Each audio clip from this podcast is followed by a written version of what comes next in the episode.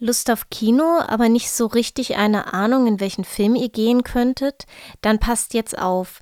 Anna, Sebastian und ich stellen euch drei Filme vor für verschiedene Stimmungen, die ihr aktuell im Kino in Freiburg sehen könnt.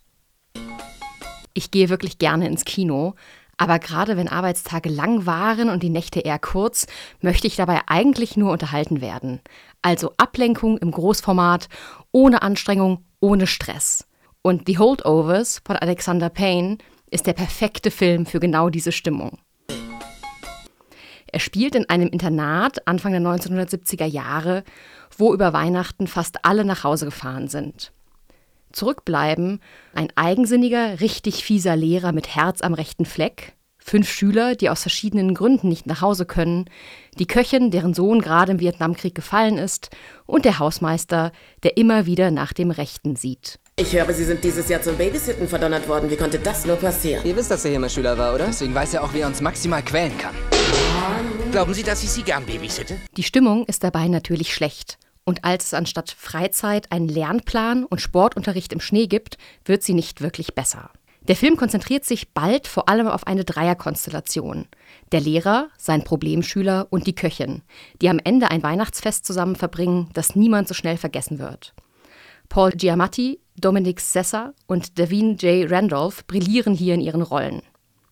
Diese Weihnachtskomödie stürzt sich 100% in die 1970er Ästhetik.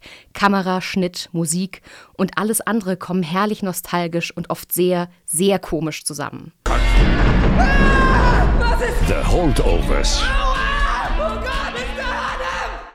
The Holdovers von Alexander Payne ist zwar kein perfekter Film, aber eine perfekte Gelegenheit, sich einfach gut unterhalten zu lassen. Ich bin Bella Baxter.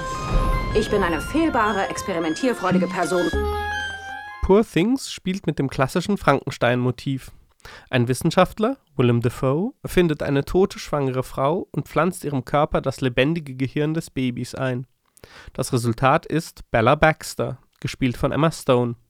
Eine Frau, die körperlich erwachsen ist, deren Geist sich allerdings erst noch entwickeln muss. Und das tut er auch, in einem Affenzahn. Wir schauen Emma Stone dabei zu, wie sie die Welt und die Menschen um sich herum entdeckt und zu verstehen beginnt.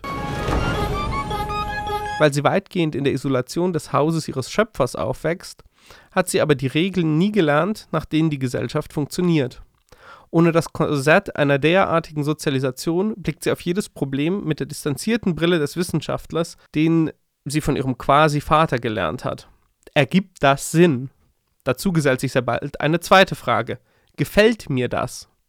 Diese zwei Fragen bestimmen ihr Handeln und sie merkt sehr schnell, vieles, was Menschen tun, weil man das so macht, ergibt eigentlich überhaupt keinen Sinn. Und noch viel schlimmer, es gefällt ihr auch gar nicht. Und so beginnt sie sich gegen jedwede Vereinnahmung von außen zu wehren.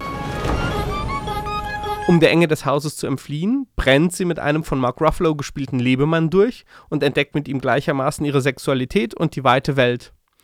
Doch auch seine Besitzansprüche erscheinen ihr weder sinnvoll noch angenehm, und so stehen die Zeichen schon sehr bald auf Abschied. Du sollst verstehen, ich war nie weg von Gotts Haus. Was? Daher muss Bella noch viel herausfinden. Und dein trauriger Blick lässt mich wütende Gefühle finden für dich. Verstehe. Mehr sei an dieser Stelle über die Handlung nicht verraten. Jorgos Lantimos neuer Film ist ein großer feministischer Spaß. Allein Emma Stone dabei zuzusehen, wie sie die Männer um sich herum und Mark Ruffalo im Besonderen zur Verzweiflung treibt, ist ein reines Vergnügen. Aber der Film ist auch ein vielschichtiges Nachdenken über die Rolle von Sozialisierung im Allgemeinen und dem Wert von Perspektivwechseln. Er ruft dazu auf, eingefahrene Wege des Denkens und Handelns zu hinterfragen und der Welt mit Neugierde und Offenheit zu begegnen.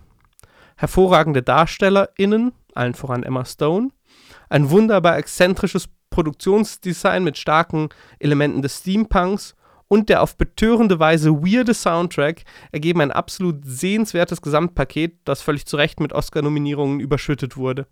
Eine absolute Empfehlung für einen ebenso klugen wie unterhaltsamen Kinoabend.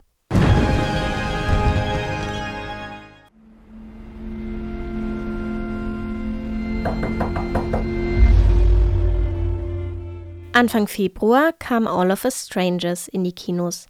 Ein Film, der es mir persönlich sehr angetan hat. Der Film von Andre Haig erzählt von Einsamkeit, Schüchternheit und tiefster Trauer. Im Zentrum steht Adam, ein junger Mann, der auf Männer steht. Seit seiner Kindheit ist die Situation für homosexuelle Menschen besser geworden.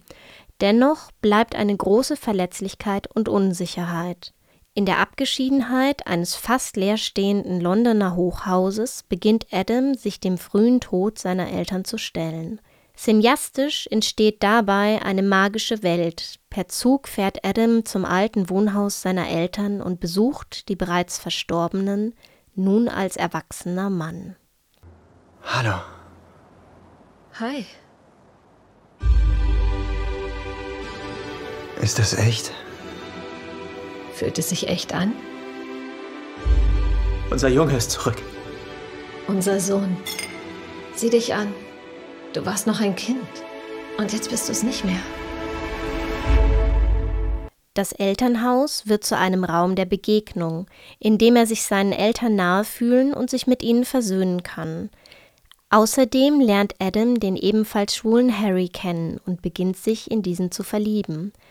All of Us Strangers ist ein feinfühliger und liebevoller Film, der nicht nur durch sein Drehbuch, sondern auch durch die fantastische Schauspielleistung von Paul Mescal und Andrew Scott hervorsticht. Allerdings ist es kein Wohlfühlfilm. Mit großer Behutsamkeit und einem feinfühligen Schauspiel fängt der Film große Einsamkeit und tiefe Trauer ein.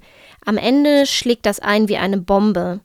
Ein Film, den ich unbedingt empfehlen kann, den man sich aber nicht alleine anschauen sollte und nach dem eine warme Umarmung mehr als nur gut tut.